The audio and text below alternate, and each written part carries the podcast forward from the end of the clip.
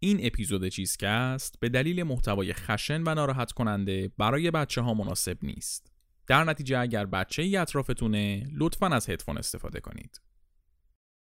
جنگ جهانی دوم یکی از تراژیک ترین اتفاقات تاریخ بشره. به دلایل مختلف. اما شاید مهمترین دلیلش هولوکاست باشه.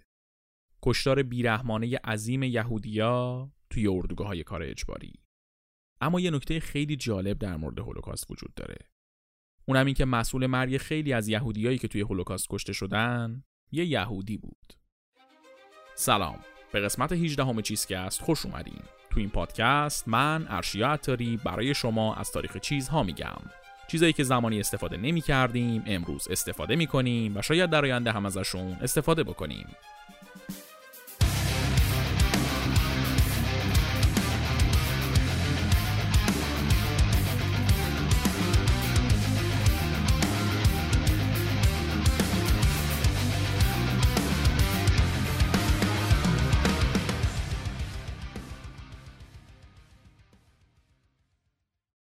توی این قسمت بخش دوم از تاریخ سلاح شیمیایی رو تعریف می‌کنیم. اگه قسمت قبل رو نشنیدید ترجیحاً اول برید اون قسمت رو بشنوید. چون داستان این قسمت از ادامه اتفاقات قسمت قبل شروع میشه. ولی منم یه خلاصه کوچیکی میگم از قسمت قبل. تو قسمت قبل از جنگ جهانی اول گفتیم و توضیح دادیم که اصلا چرا جنگ اول شروع شد و جریان جنگ چی بود. گفتیم که توی جریان جنگ آلمان که خرابکاریاش تو جنگ کار دستش داده بود و داشت عقب میافتاد برای اولین بار با پیشنهاد یه شیمیدان به اسم فریتز هابر تصمیم گرفت از سلاح شیمیایی استفاده کنه با جریان جنگ اومدیم جلو و داستان اختراع بمب شیمیایی کلور، فوسجن و گاز خردل رو تعریف کردیم. قصه ما جایی تموم شد که جنگ جهانی اول تموم شد و پیمان ورسای آلمان رو که بازنده جنگ بود به خاک سیاه نشوند. داستان این قسمت از بعد از پیمان ورسای شروع میشه. پیمان ورسای آلمان رو به خاک سیاه نشوند. خل سلاحش کرد، حق داشتن ارتش بزرگ رو ازش گرفت، کلی از خاکش و مستعمره رو ازش گرفت، اقتصادش رو نابود کرد. کلا نسخه امپراتوری آلمان رو پیچید. این اتفاق برای مردم آلمان که خیلی متعصب و وطن پرست بودن زور داشت. اصلا همین ارق ملی افراطی بود که باعث شده بود آلمانیا بیان تو جنگ اول. بعد فکر کن به همچین مردمی اینطوری سیلی بزنی. انقدر بهشون فشار اومد و تحقیر شدن که وقتی یه جوون قد کوتاه نصف سیبیل به اسم هیتلر اومد و با شروع هیجان از غرور ملی آلمان و برگردوندن روزای اوج قدرت آلمان گفت خیلیا شیفتش شدن. هیتلر تو آلمان شکست خورده و داغون شده مثل یه منجی بود. یه سخنرانی های پرشوری می‌کرد که اگه آلمانی میبودی و میشنیدیشون همون لحظه می‌خواستی پاشی بری بزنی تو دهن همه دشمنای آلمان. خیلی هیجان داشت خیلی شور داشت با داد و بیداد و حرکات بدن انقدر افراطی سخنرانی می‌کرد که همه به شور و هیجان میافتادن. حرفاش هم از زخم کهنه آلمانیا بود. از اروپاییایی که حق آلمان رو خورده بودن و به خاک سیاه نشونده بودنش. پستی بلندی هم زیاد داشت تو زندگیش. تو قسمت قبلی اشاره کردیم هیتلر توی جنگ جهانی اول سرباز بود و با سلاح شیمیایی مجروح شده بود. اصلا همین ترس از گاز شیمیایی بود که باعث شد نظامیگری و ول کنه بیاد سمت سیاست. بعد از جنگ خودش رو بین سیاسیون جا داد و بعد از کلی بالا پایین و یکی دو بار زندان رفتن بالاخره هیتلر و حزبش یعنی حزب نازی قدرت رو توی آلمان دستشون گرفتن. ماجرای رسیدن هیتلر به قدرت البته به این سادگی و خلاصه ای نیست. من خیلی خلاصه گفتم ردش کردم. چون می‌خوایم بریم سراغ ماجرای اصلی. داستان رو ما از نیمه دهه سی میلادی شروع می‌کنیم. یعنی حدوداً 14-15 سال بعد از جنگ اول. تو این زمان هیتلر شده پیشوای آلمان و قدرت مطلق این کشور تو دستشه. حالا فرصت داره ایده بلند پروازانش یعنی فتح اروپا رو عملی کنه. هیتلر داشت آلمان رو برای جنگ حاضر می‌کرد. بر اساس پیمان ورسای آلمان فقط می‌تونست یه ارتش 100 هزار نفری داشته باشه. با ارتش سر هزار نفری هم که نمی‌شد رفت جنگ. اصلا هدف این محدود کردن ارتش هم همین بود که آلمان نتونه جنگ را بندازه. از طرفی حق داشتن نیروی هوایی هم از آلمان گرفته شده بود. نیرو دریاییش هم خیلی محدود شده بود. حق داشتن زیر دریایی هم نداشتن. از دهه 20 میلادی یعنی یه کوچولو بعد از پیمان ورسای یه فعالیت های مخفیانه آلمانیا داشتن واسه بهتر کردن ارتششون و اینا ولی خب اونقدر کاری از پیش نبردن. اما هیتلر رسما شروع کرد تقویت ارتش و نیرو هوایی رو جدی و علنی را انداخت. ابرقدرت های دیگه هم می‌دیدن این داره چی کار می‌کنه ولی اون موقع اصلا فکر نمی‌کردن که بخواد درد سرساز بشه. فکر می‌کردن با پرمان ورسای یه درسی به آلمان دادن که دیگه حالا حالاها فکر جنگ به سرش نمی‌زنه. اما خب نه تنها فکر جنگ به سر آلمان زده بود بلکه قرار بود یه جنگ خیلی وحشتناکتر از اولی رو را بندازه. اما آلمان تنها کشوری نبود که بعد جنگ جهانی اول ضرر کرد. آلمان تو تیم بازنده ها بود و ضرر کردنش طبیعی بود. ولی یه کشورم از تیم برنده ها بلای آلمان سرش اومد. ایتالیا تو جنگ اول جز متفقین بود یعنی با انگلیس و فرانسه بسته بود. اونا هم به ایتالیا قول یه بخشی از خاک اتریش مجارستان رو داده بودن.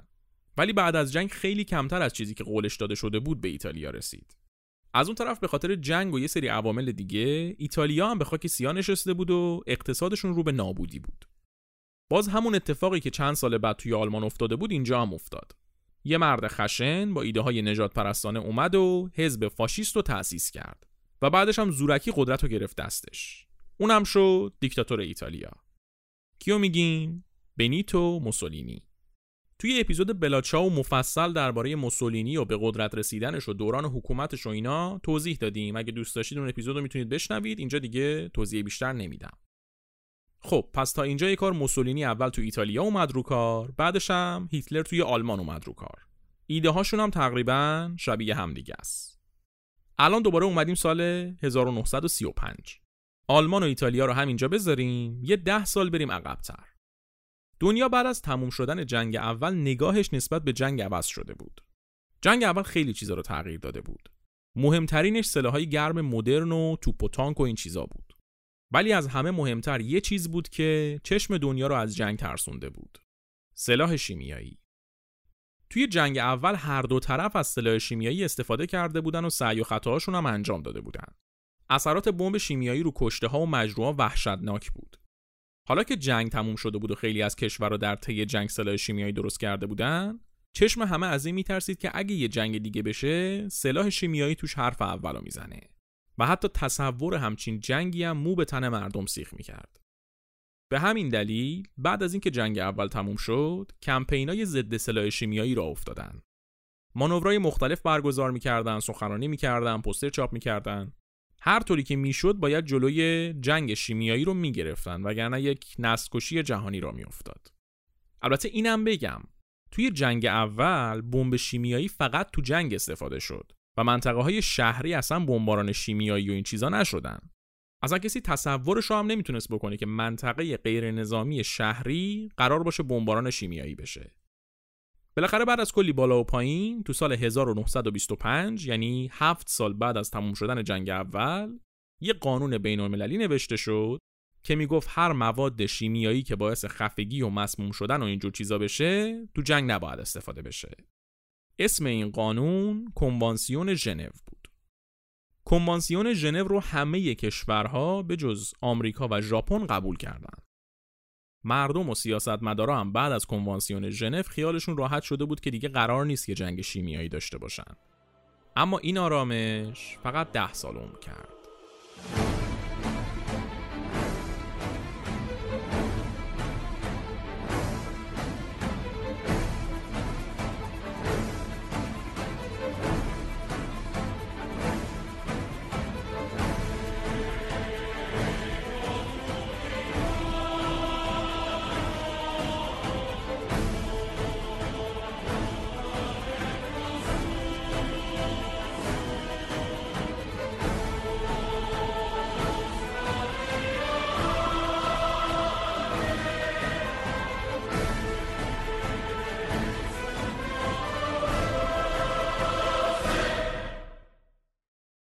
ده سال بعد از کنوانسیون ژنو یعنی سال 1935 موسولینی رهبر ایتالیا که یکم پیش ازش گفتیم به اتیوپی حمله کرد.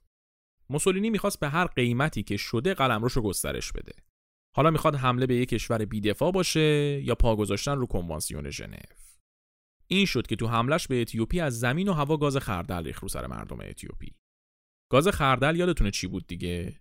همون که به تن و لباس و همه چی قربانی میچسبید و هم نفس و از کار مینداخت و هم رو پوست ولای وحشتناک به وجود می آورد. چند ده هزار نفر از مردم اتیوپی توی حمله شیمیایی موسولینی کشته شدند. مردمی که تنها جرمشون این بود که توی کشوری به دنیا اومده بودن که یه دیکتاتور دیوانه بهش چشم داره. حمله موسولینی به اتیوپی آژیر خطر رو توی اروپا به صدا در آورد. کم کم دولت‌های اروپایی نگران شدن. گفتن این موسولینی که دیوانه است. سلاح شیمیایی هم که داره. از اون اون هیتلر هم یکی لنگه این. پس باید خودمون رو حاضر کنیم که نکنه یه دردسر بزرگ دیگه تو را باشه. یواش یواش داشت بوی یه جنگ دیگه می اومد. سال 1937 یه اتفاق مهم میفته. چه اتفاقی؟ حمله ژاپن به چین. ژاپن و چین مدت ها بود با همدیگه مشکل داشتن و توی اون دوره هم چین درگیر جنگ داخلی بود.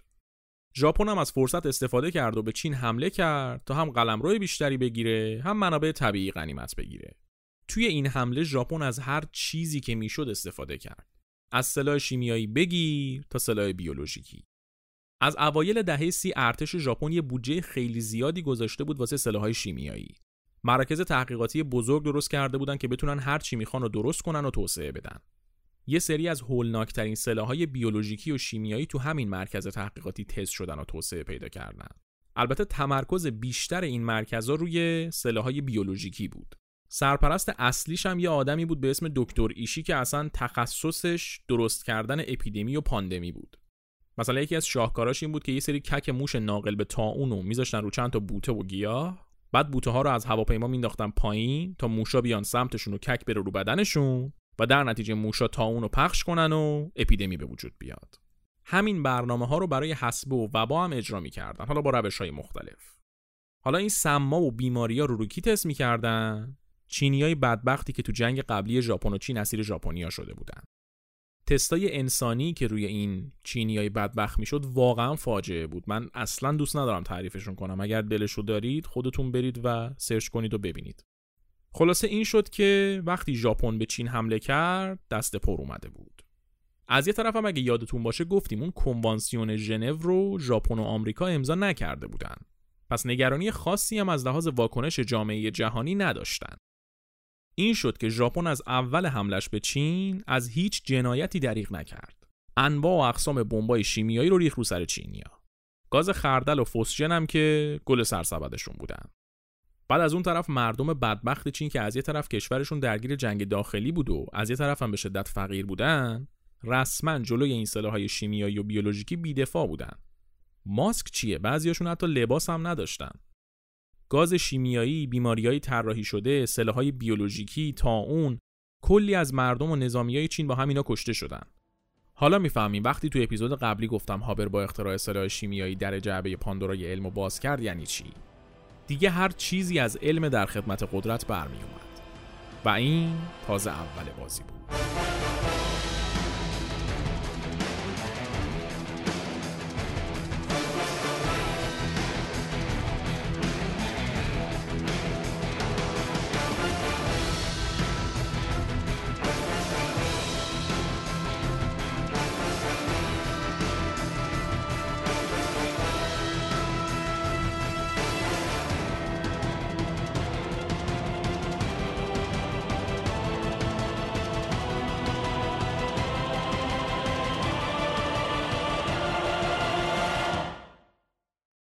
ژاپن که به چین حمله کرد دیگه رسما می‌شد احساس کرد که یه جنگ جدی تو راهه.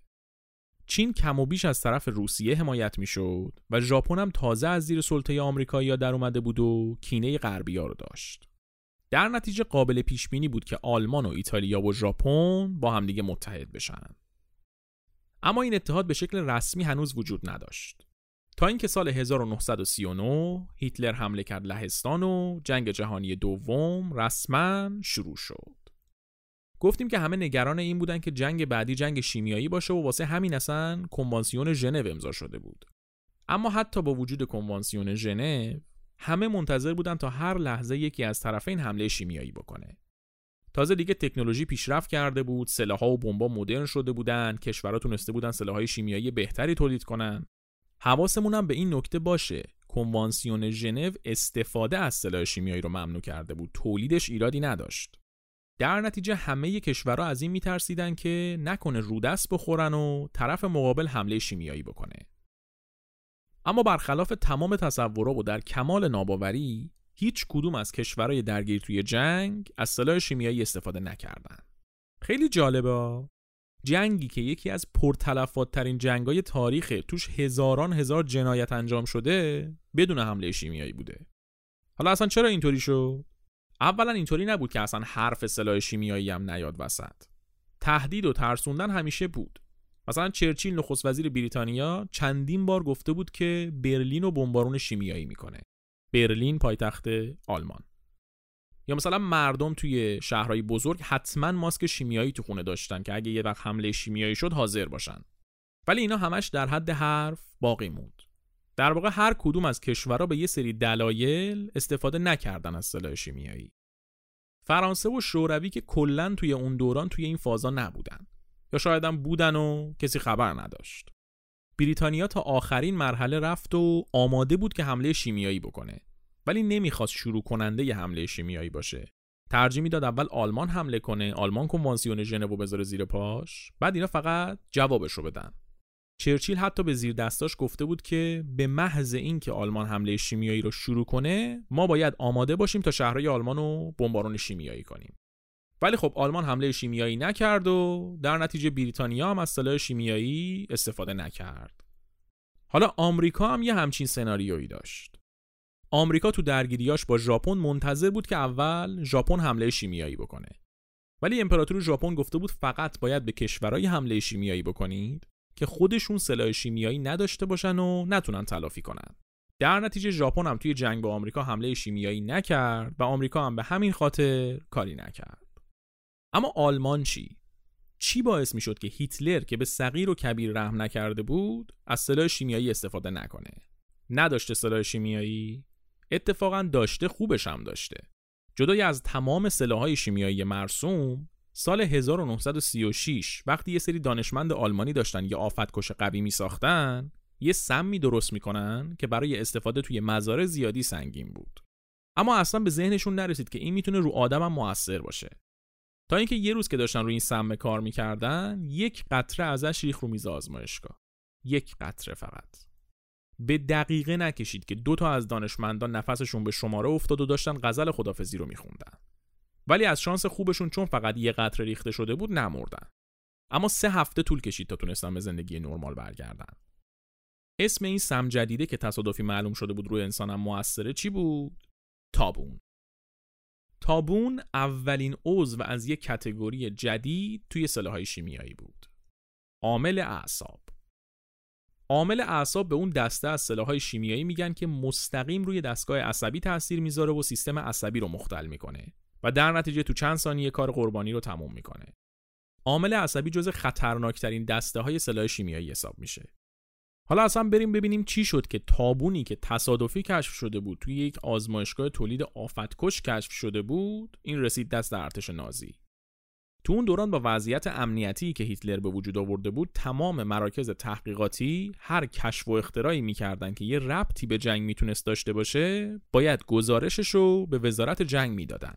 در نتیجه بعد از کشف تصادفی تابون ارتش و دولت هم از وجودش باخبر شدن.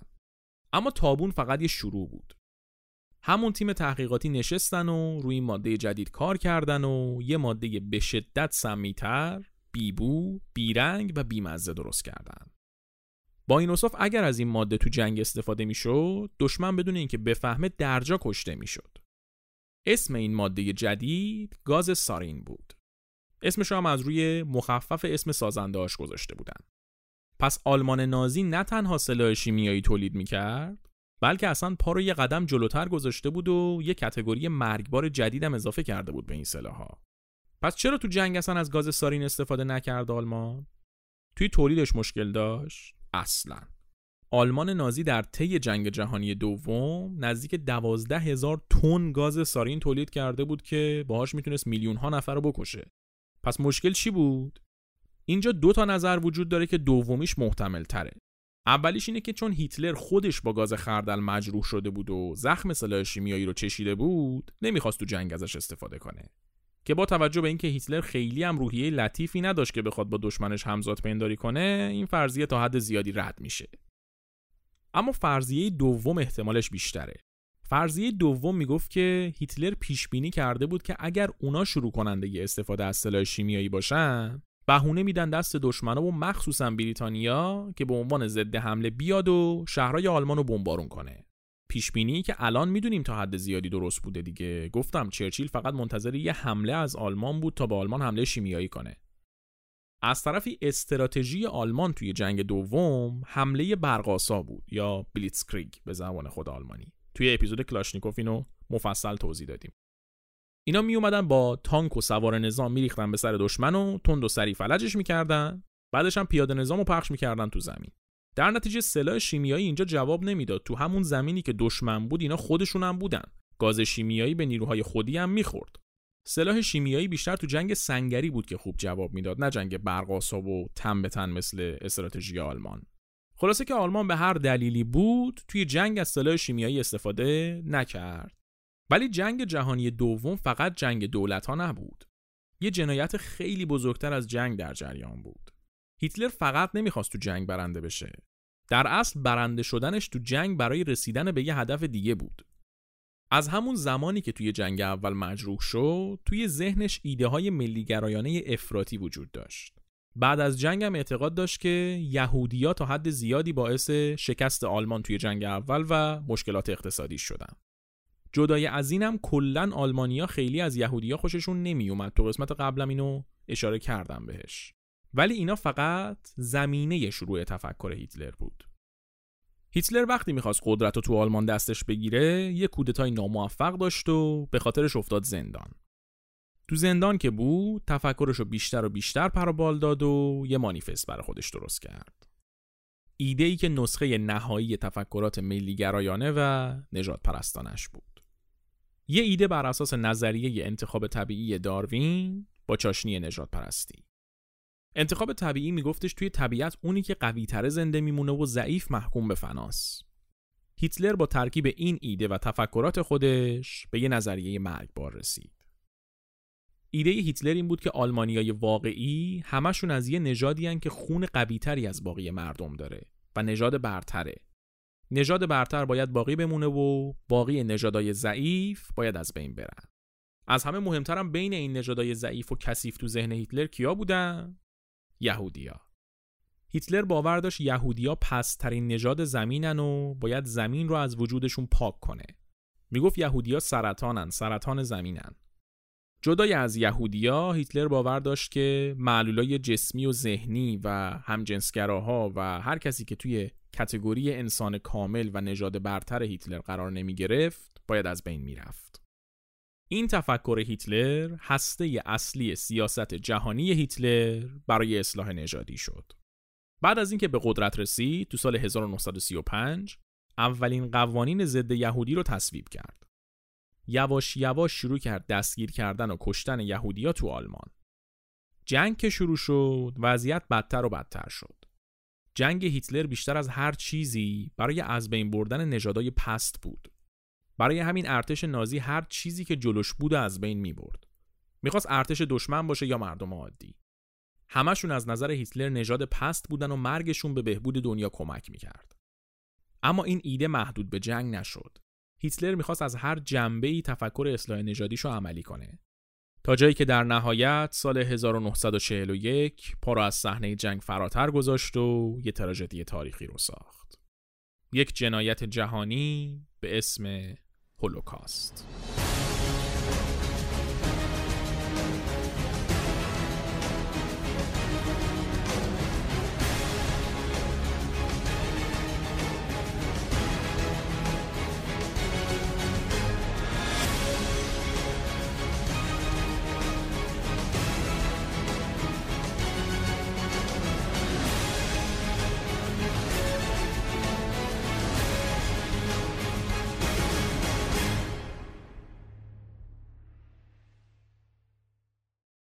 سال 1941 دو سال بود که جنگ شروع شده بود و ارتش نازی چند میلیون یهودی از کشورهای مختلف به اسارت گرفته بود.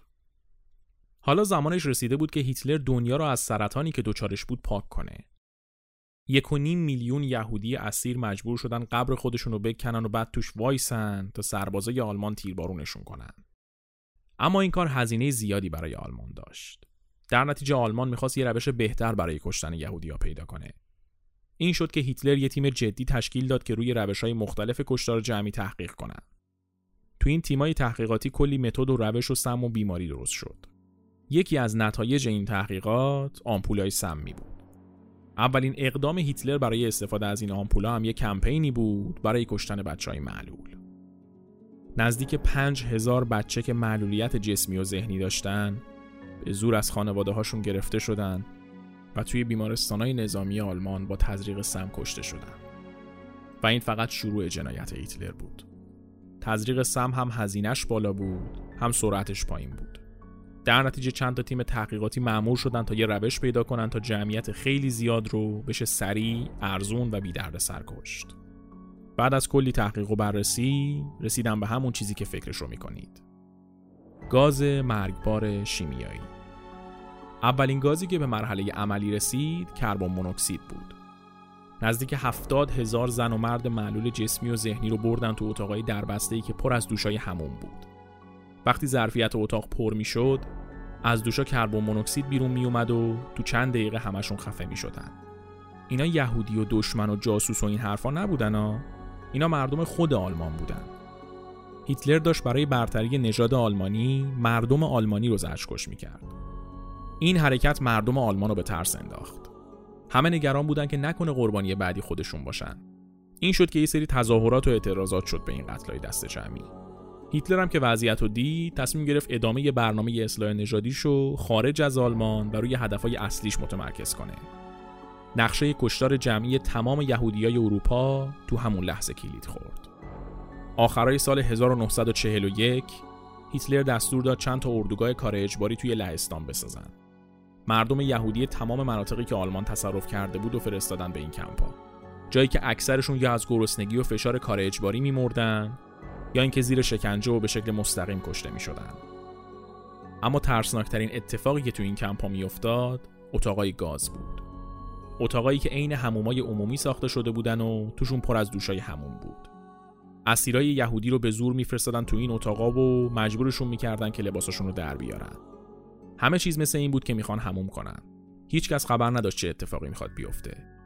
وقتی اسیرای یهودی لباسشون رو در می آوردن و آماده می شدن مامورا می‌رفتن بیرون و در اتاق بسته می‌شد از اون ور در اتاق جوش می‌دادن و بعد از اینکه در مهرمون می‌شد یکی از ترسناکترین لحظات تاریخ شروع می‌شد گاز سمی شیمیایی از دوشای همون بیرون میومد و تک تک آدمای توی اتاق در حالی که ترس تمام وجودشون رو گرفته بود در عرض چند دقیقه با زجر خفه می‌شدن و میمردن.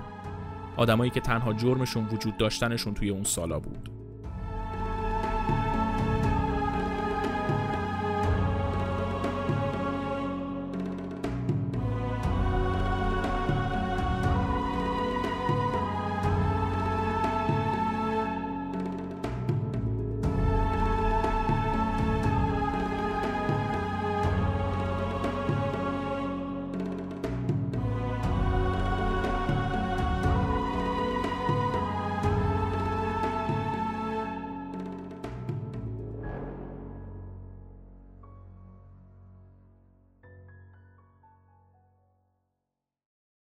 تراژیک ترین بخش قضیه داستان اختراع گاز کشنده بود که از اون دوشا بیرون می اومد. واسه گفتن داستان اختراع این گاز شیمیایی باید دوباره بریم عقب. بعد از جنگ جهانی اول آلمان به خاطر پیمان ورسای تولید سلاح شیمیایی براش ممنوع شده بود. در نتیجه بعد از جنگ اول و قبل از اومدن هیتلر مجبور شد تأسیسات نظامیشو جمع کنه و مرکز تحقیقات شیمیاییش هم تعطیل شد. اما اینا همش ظاهر قضیه بود. کشورهای متفق انقدر درگیر تحریم و ضعیف کردن آلمان بودن که حواسشون از یه عامل اصلی پرت شد. یه نفر که اگه قسمت قبل رو شنیده باشین خوب میشناسینش. کسی که از تمام طبعات جنگ جهانی اول جون سالم به در برد. مغز متفکر تمام سلاحهای شیمیایی فریتز هابر. هابر مطمئن بود که بعد از تمام شدن جنگ اول به عنوان مجرم جنگی محاکمه میشه و مرگش حتمیه. ولی نیروهای بریتانیا و فرانسه کاری به کارش نداشتن. چرا؟ به دو تا دلیل. اولا خودشون هم توی جنگ اول سلاح شیمیایی استفاده کرده بودن. دوما خودشون هم داشتن روی تولید سلاح شیمیایی کار می‌کردن. در نتیجه هابر قصر در رفت. چه قصر در رفتنی؟ هابر بعد از جنگ رفت توی مرکز تحقیقاتیش و شروع کرد کار کردن روی آفتکش و حشرکش و اینا. اما این تحقیقات هابر می‌تونست واسه اهداف نظامی هم استفاده بشه این شد که کم کم این مرکز تحقیقاتی شد یه پوشش برای تحقیقات نظامی مخفی آلمان هابر توی این مرکز یه گاز سمی جدید ساخت گازی که ظاهرا کارش این بود که آفت و حشره و اینا رو بکشه ولی اگه توی محیط دربسته آزاد می‌شد از پس انسانم برمی اومد. این گاز اسمش زیکلون بی بود. از مواد مختلفی تشکیل شده بود ولی اصلی ترین ماده سازندش ترکیب سمی هیدروژن سیانید بود. سیانید همون عنصریه که سم سیانور ازش درست میشه. هیدروژن سیانید وقتی وارد بدن انسان می‌شد باعث می‌شد تمام بدن یه اسپاسم و گرفتگی شدید پیدا کنه و کنترل تنفس از دست آدم خارج بشه. هابر دوباره یک کابوس جدید ساخته بود. اما خودش هم خبر نداشت که این بار دیگه قرار نبود اختراعش دشمنای آلمانو بکشه. هابر خبر نداشت که خودش داره با دست خودش سمی رو می‌سازه که چند سال بعد مردم خودش رو زجرکش می‌کنه. هابر آلمانی بود ولی قبل از آلمانی بودن یهودی بود. اصلا به خاطر یهودی بودنش بود که می‌خواست با ساختن سلاح شیمیایی ثابت کنه یهودیا می‌تونن برای کشورشون مفید باشن. حالا همون هابر سم می ساخته بود که 20 سال بعد میلیون ها نفر از همون یهودیا باهاش کشته شدن. ولی هابر اونقدری زنده نموند که ببینه چه فاجعه ای ساخته. سال 1934 قبل از اینکه هیتلر تو آلمان قدرت بگیره، هابر سکته کرد و مرد. ولی میراث مرگبار هابر برای تمام همخوناش و باقی مردم دنیا سالهای سال مرگ و وحشت آورد. فریتز هابر با دستای خودش نه تنها مردم دنیا رو و نه تنها همسرش رو بلکه میلیون ها نفر از مردم خودش رو هم به کشتن داد.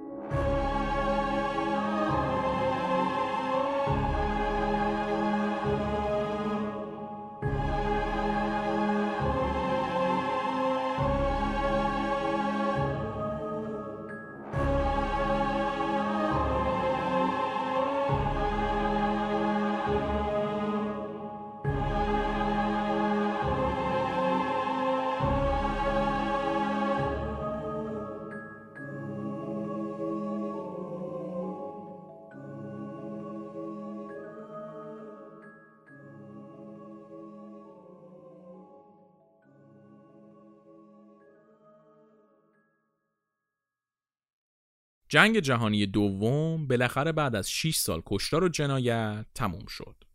همونطور که گفتم تو خود جنگ سلاح شیمیایی استفاده نشد ولی خود کشورها سلاح شیمیایی داشتن. حالا که جنگ تموم شده بود کلی از این سلاح مونده بود رو دست ابرقدرت ها. نه جنگی بود که بشه اینا رو توش استفاده کرد نه اصلا به صرفه بود که بخوان قانون کنوانسیون ژنو بشکنن. این شد که سلاح شیمیایی قرار شد فعلا بی استفاده بمونه. بعد از تموم شدن جنگ دنیا کم کم به یه حالت دو قطبی تبدیل شد. یه طرف آمریکا و کشورهای متحدش و طرف دیگه شوروی و کشورهای متحدش.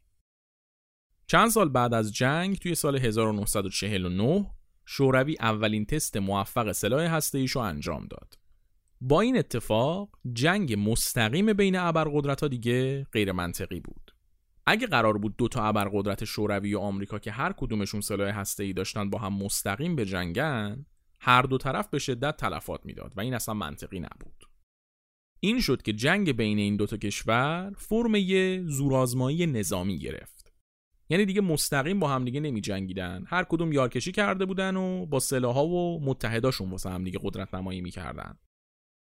این چیزی که گفتم این زورآزمایی قدرت نمایی نظامی چیزی بود که به اسم جنگ سرد معروف شد و تا دهه 90 میلادی هم ادامه داشت. توی جنگ سرد از اونجایی که درگیری مستقیم وجود نداشت، سلاح شیمیایی هم بی مصرف بود. اما جنگ سرد اونقدری که از اسمش تصور میشه سرد نبود. درسته که آمریکا و شوروی مستقیم با هم نمی جنگیدن. ولی قدرت نماییشون و کلکل نظامیشون سر جاش بود و واسه این کار چه جایی بهتر از کشورهای بدبخت بیچاره. یکی از همین ماجراهای جنگ سرد توی یه منطقه آسیایی اتفاق افتاد. یه جنگ جدی بین یه سری نیروی تربیت شده نظامی با تجهیزات مدرن و یه سری چریک شبه نظامی تو دشت و جنگل. یه جنگ بین ابرقدرت سرمایه‌داری و یه سری آسیایی کمونیست. چه جنگی منظورمونه؟ ویتنام؟ نه هنوز به ویتنام نرسیدیم. سه سال بعد از جنگ جهانی دوم قبل از اینکه اصلا جنگ ویتنامی وجود داشته باشه یه جنگ با همون سناریوی ویتنام اتفاق افتاد مالایا یک شبه جزیره سرسبز و جنگلی بود توی آسیا. الان میشه یه جزی از مالزی. تا قبل از جنگ جهانی دوم مالایا یک 200 سالی مستعمره بریتانیا بود. منبع اصلی قلع و لاستیک طبیعی بود جز اموال با ارزش کمپانی هند شرقی بود. ولی مردم خود مالایا توی فقر و بدبختی دست و پا می‌زدن. تو جنگ جهانی دوم ژاپنیا حمله کردن به این منطقه و تصرفش کردن. اوضاع از قبلم بدتر شد. یه قحطی شدیدی اومد که کلی از مردم بدبخت مالایا به خاطرش تلف شدن. جنگ که تموم شد، بریتانیا دوباره مالایا رو گرفت تو دستش. وضعیت اقتصادی افتضاح و گرسنگی شدید مردم مالایا باعث شد که کم کم با خودشون بگن ما که چیزی واسه از دست دادن نداریم. حداقل بیایم اعتراض کنیم شاید یه اثری کرد. این شد که یه سری اعتصاب و اعتراض عمومی را افتاد.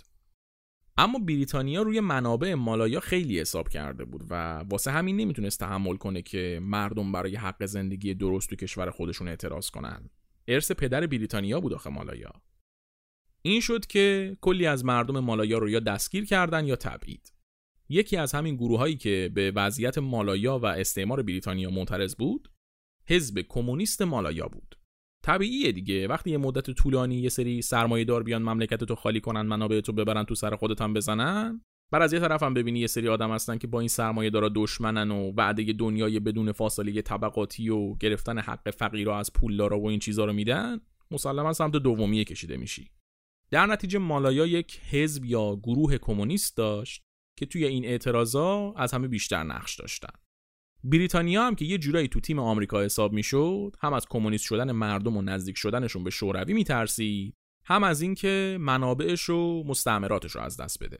یکم از بگیر به بندا گذشت تا اینکه چهار تا آدم اروپایی توی مالایا ترور شدن. منبع ترور اون موقع هنوز مشخص نبود ولی بریتانیا همونو کرد پیرن اسمون و گفتن کار کار این کمونیستاست.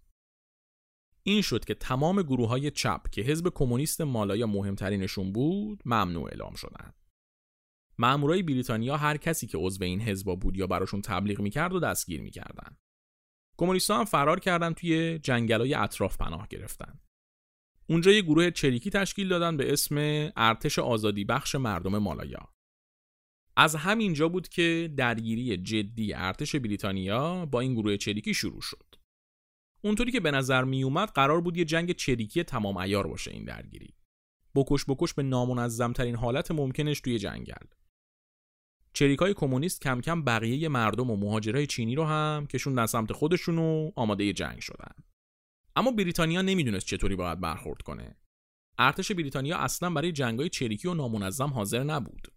همیشه جنگاشون کلاسیک بود و ایده زیادی از جنگ چریکی توی جنگل نداشتن. واسه همین تصمیم گرفتن فقط حالت دفاعی بگیرن. این شد که مناطقی که دستشون بود و پر از سرباز کردن و دور تا دورشون رو مین کاشتن.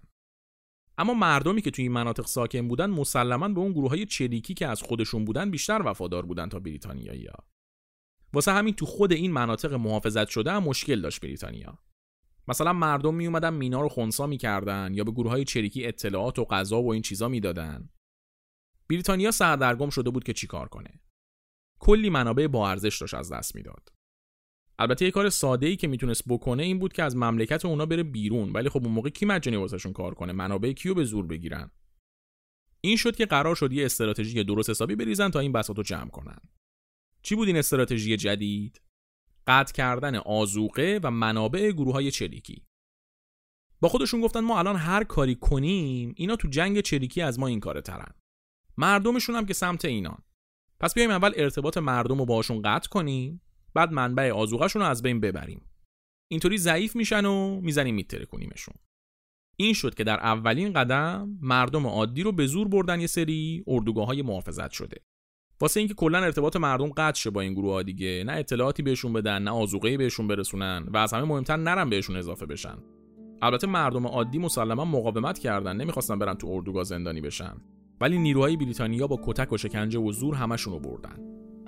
حتی برای اینکه بفهمن کیا ممکنه با چریکا در ارتباط باشن یا اعضای خانواده چریکا باشن می اومدن جنازه یا سر بریده چریکایی که تازه کشته شده بودن و می آوردن و همه نشون می‌دادن همه را مجبور می‌کردن تماشا کنن.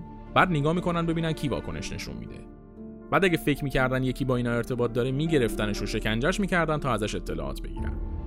الان فکر کنید من دارم یکم اقراق می‌کنم دیگه. کشتار باتانکالی رو سرچ کنید ببینید چه فاجعه ای بوده وضعیت. تو همین کشتار که فقط یه بخشی از اتفاقاتیه که افتاده نیروهای بریتانیایی 24 تا روستایی معمولی که تا حالا تفنگ هم دستشون نگرفته بودن و به رگبار بستن و جسدشون رو هم سوزوندن. 24 تا آدم بیدفاع که تو زندگیشون فقط فقر و بدبختی کشیده بودن و تنها جرمشون این بود که تو جایی زندگی می‌کردن که یه دزد بزرگ بهش چشم داشت.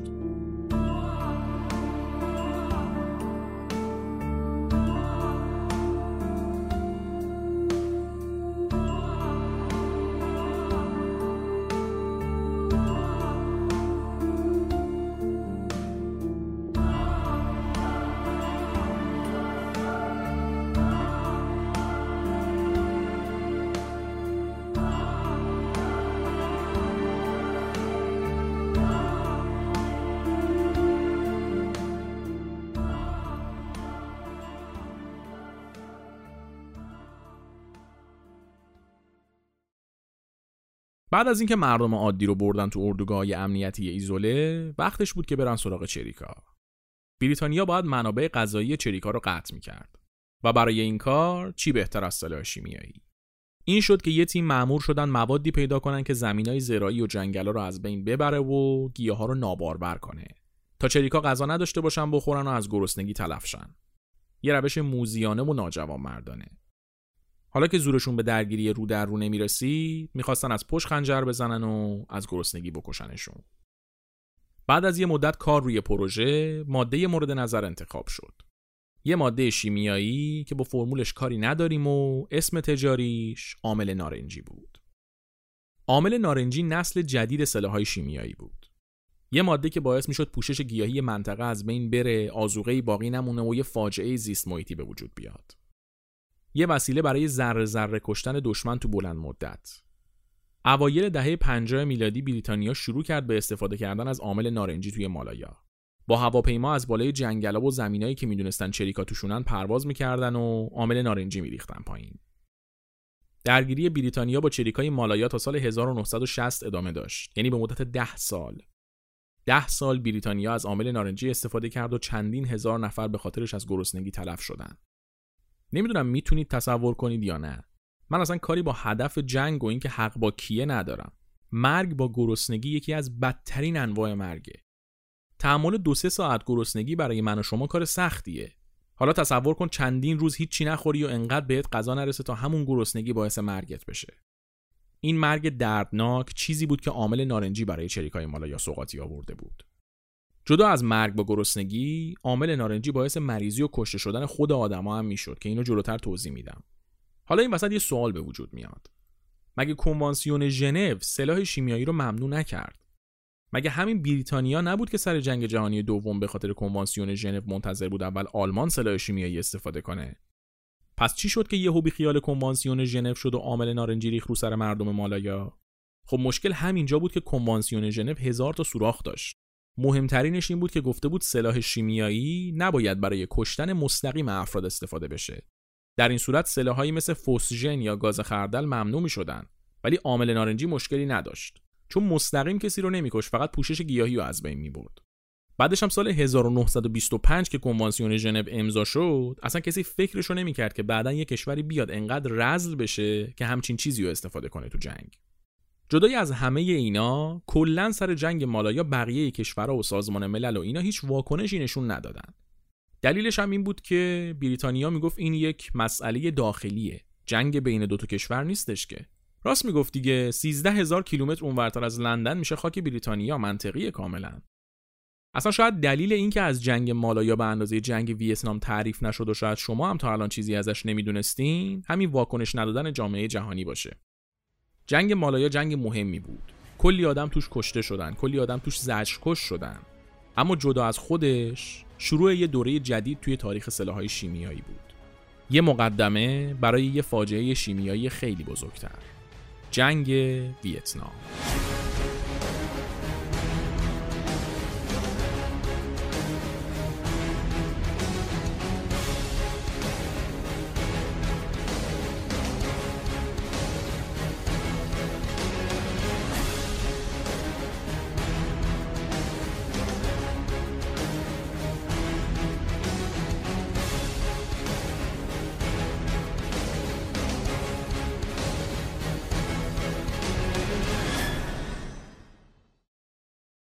جنگ ویتنام یکی از مهمترین اتفاقای قرن بیستمه. جدا از تاثیرهای مهمی که روی کلی از اتفاقای بعد از خودش گذاشت، جنگ ویتنام صحنه اصلی استفاده از نسل جدید سلاحهای شیمیایی بود. داستان ویتنام بعد از جنگ جهانی اول شروع میشه. ویتنام حدوداً 100 سال زیر سلطه فرانسه بود. مردم ویتنام تحت شرایط خیلی بدی بودن و چند سال بود که می‌خواستن مستقل بشن. جنگ جهانی اول که تموم شد تو سال 1919 یه همایشی توی پاریس برگزار میشه که تکلیف مستعمره های کشورهای مختلف رو روشن کنه و به اصطلاح یک دنیای زیبای جدید بسازه. همین زمان یک جوون تبعیدی ویتنامی هم میاد پاریس تا به رئیس جمهور اون زمان آمریکا یعنی ویلسون یه نامه دادخواست بده که ویتنام هم مستقل بشه. نامه رو میده به منشی رئیس جمهور ولی به نظر میاد که هیچ وقت این نامه به دست ویلسون نمی‌رسه. اما موضوع داستان این نامه نیست بلکه شخص حامل نامه است. اون جوون ویتنامی یه فعال ملیگرا بود که می‌خواست کشورش یعنی ویتنام مستقل بشه. اسمش هوشیمین بود. البته اسمای مختلفی داشت ولی معروفترینش هوشیمینه.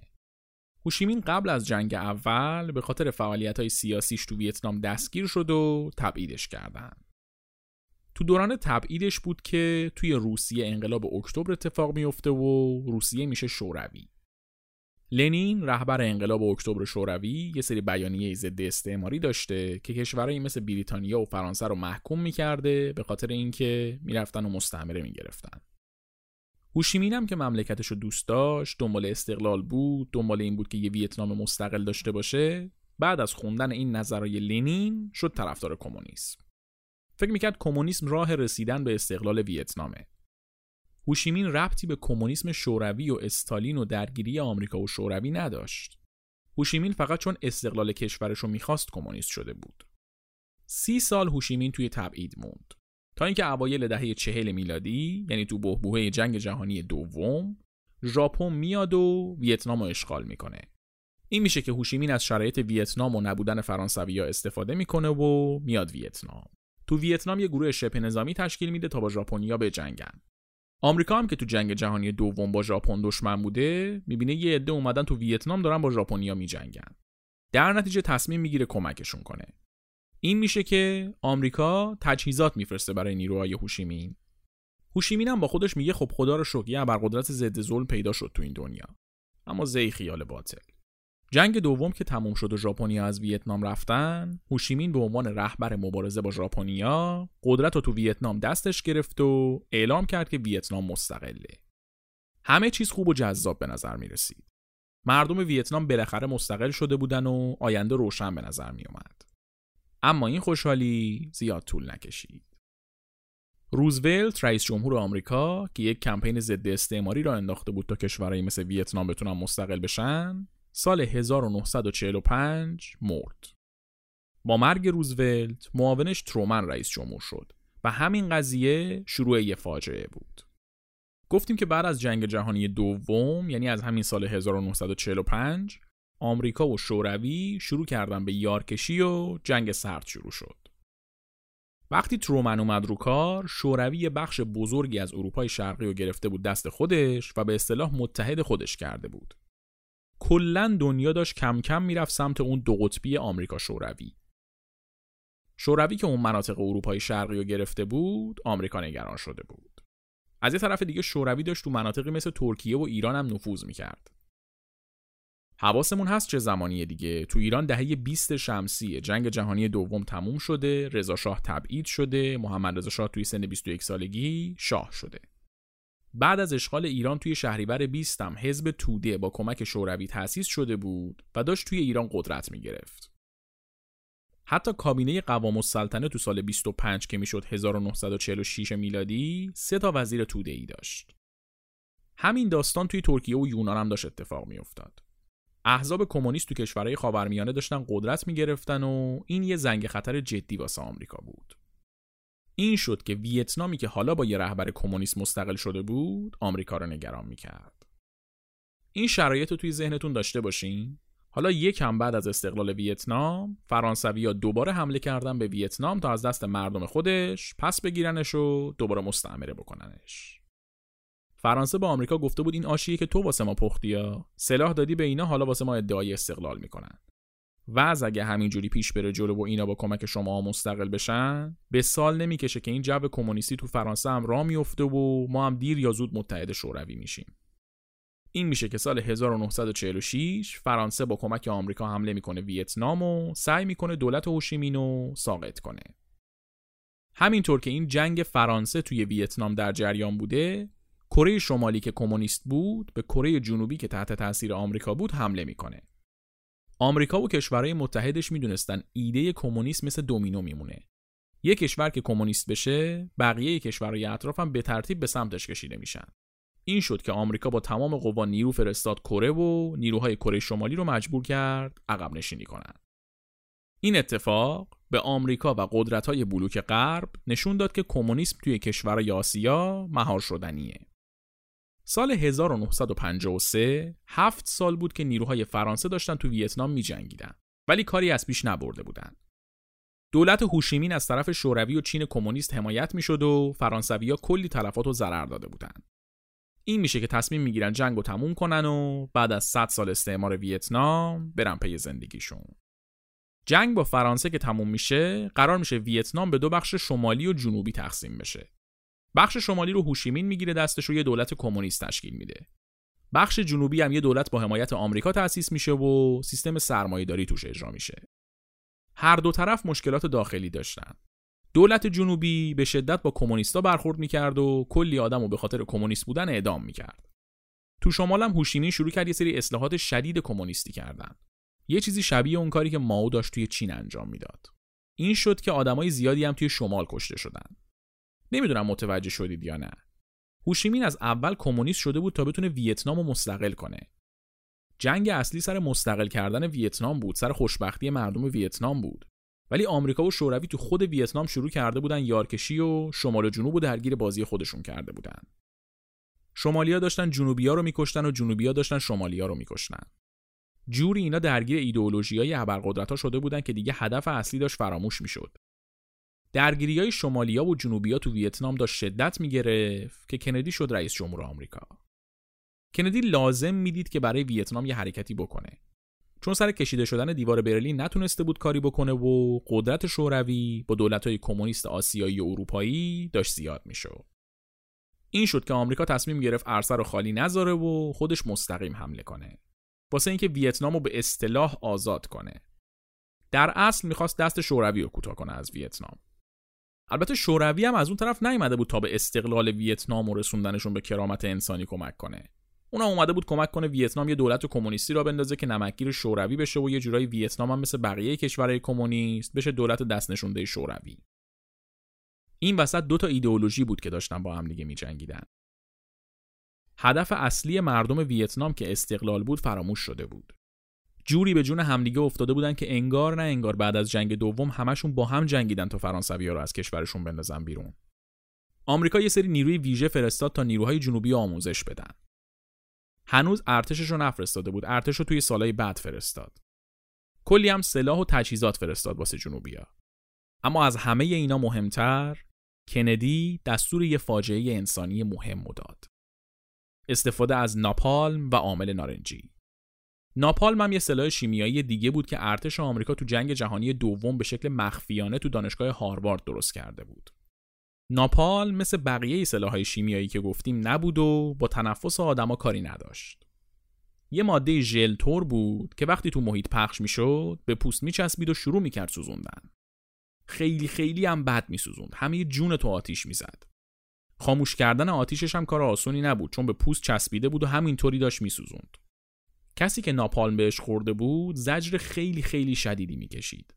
یه قطره ناپالم کافی بود تا پوست تا دمای 1200 درجه بسوزه. حتی اگه ناپالم بهت نمیچسبید و باهاش تماس نداشتی و فقط اطرافش بودی هم میسوزوند. اما اینم مستقیم باعث مرگ نمی‌شد و واسه همین کنوانسیون ژنو و نقض نمی‌کرد. خیر سرشون با این کنوانسیونشون. اما ناپالم فقط توی جنگ بود که وحشتناک بود. عامل نارنجی هم توی جنگ اثر داشت هم بعد از جنگ و هم روی آدمایی که اصلا تو جنگ نبودن. الان توضیح میدم چرا. عامل نارنجی رو سر مالایی کم توضیح دادم دربارش. فهمیدیم که پوشش گیاهی رو از بین می‌بره و باعث میشه آدما از گرسنگی بمیرن. ولی جدای از پوشش گیاهی عامل نارنجی برای آدما هم به شدت سمی بود. پوست و داغون می‌کرد. سیستم بدن رو از کار مینداخت حساسیت های عجیب غریب می‌داد. ژنتیک و میریخ به هم و از همه مهمتر باعث سرطان ریه می‌شد.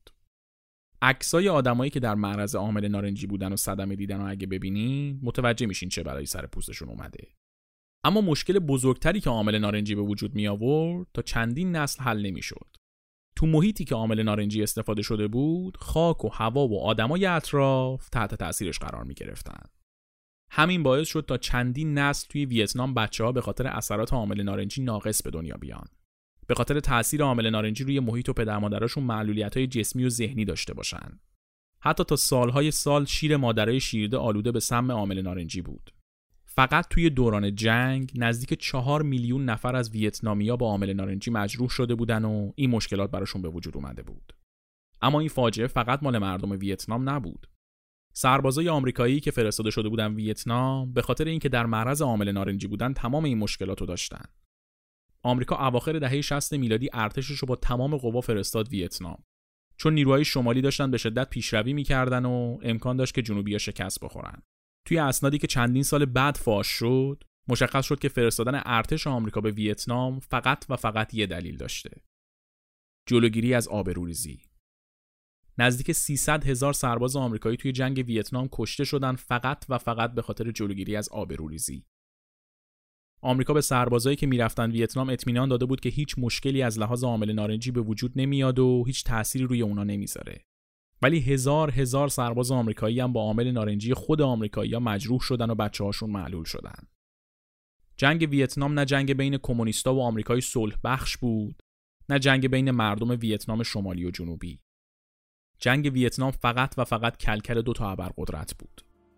کلکلی که قربانیاش مردم ویتنام و سربازای آمریکایی و همه نسلهای بعدشون بودن. ویتنام قرار بود یک کشور مستقل باشه و از حق استقلال طبیعی خودش استفاده بکنه ولی آمریکا و شوروی هر کدوم یه طرف رو گرفتن و ایدئولوژیاشون رو به خورد ویتنامیا دادن این شد که مردم ویتنام واسه هدف دو تا کشور دیگه افتادن به جون هم و ده سال کشتار و تراژدی به وجود اومد فاجعه ای که همین امروز هم اثراتش وجود داره و یکی از بیهوده ترین جنگ های دنیاست. یه جنگ بیهوده با بیش از یک میلیون کشته و چندین میلیون مجروح. مجروحایی که سالها بعد از جنگ به دنیا می اومدن ولی زخم کهنه ویتنام تو تنشون بود.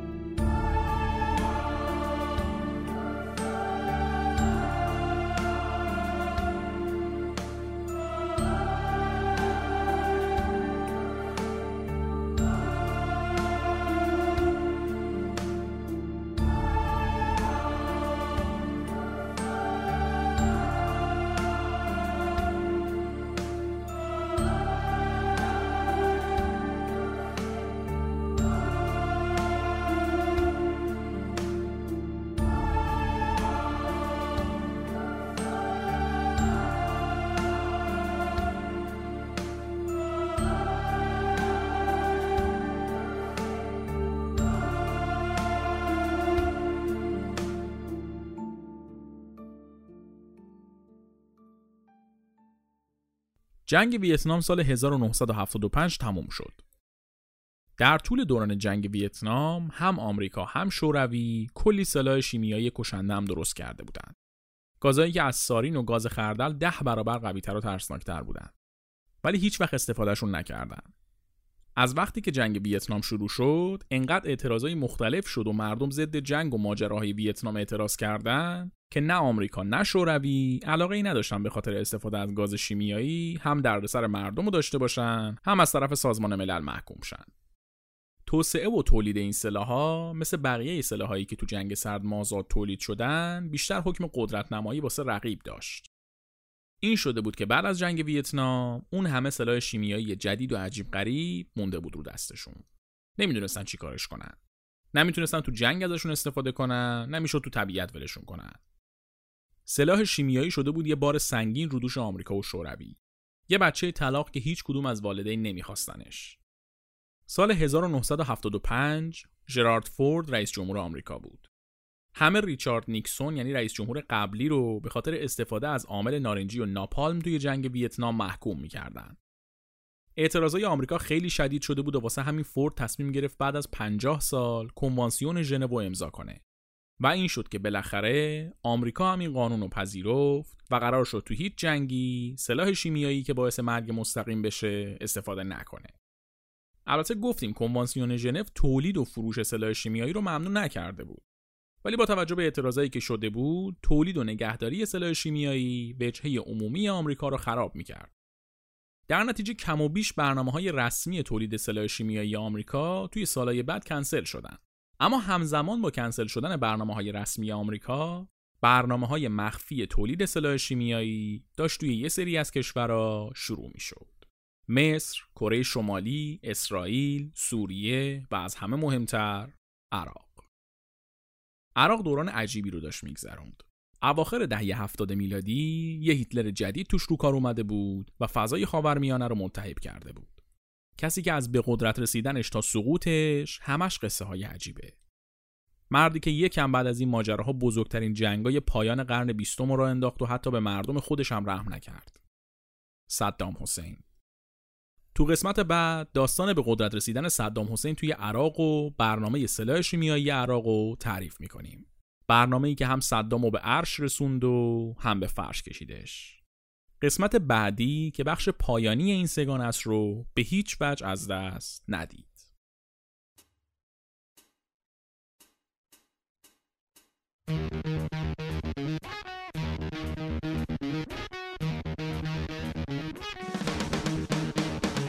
چیزی که شنیدید قسمت 18 همه چیزکست و بخش دوم سه‌گانه سلاح شیمیایی چیزکست بود. واسه شنیدن قسمت سوم این سه‌گانه فقط کافیه که سه روز صبر کنید. واسه شنیدن چیزکست می‌تونید از اپلیکیشن های پادگیر مثل Apple Podcast و Castbox یا Spotify استفاده کنید. علاوه بر این همه قسمت های چیزکست با یک قسمت تاخیر روی کانال تلگرام چیزکست هم منتشر میشن. توی همه شبکه های اجتماعی اپلیکیشن های پادگیر و توی تلگرام می‌تونید چیزکست رو با اسم چیزکست C H I Z C A S T و یا به شکل فارسی و سر هم پیدا بکنید. یادتون نره از هر جایی که چیزکست رو میشنوید subscribe کنید تا مشترک چیزکست بشین و هر قسمتی که میاد متوجه بشین. اگه چیزکست رو دوست دارید و دوست دارید ازش حمایت بکنید تنها کاری که لازمه بکنید اینه که چیزکست رو به دوستاتون معرفی کنید. اگر هم دوست داشته باشین می‌تونید به شکل کاملا اختیاری تو سایت حامی باش از چیزکست حمایت مالی کنید. هر نظر و انتقاد و پیشنهادی داشتین هم از ما دریغ نکنید. واسه نظر دادن هم می‌تونید از بخش کامنت های شبکه های اجتماعی یا اپلیکیشن های پادگیر استفاده کنید همین که می‌تونید از هشتگ چیزکست روی توییتر استفاده کنید برای ارتباط مستقیم با ما هم می‌تونید به cheezecast@outlook.com ایمیل بزنید ممنون از اینکه شنونده چیزکست هستین. منتظر قسمت بعدی این سگانه باشید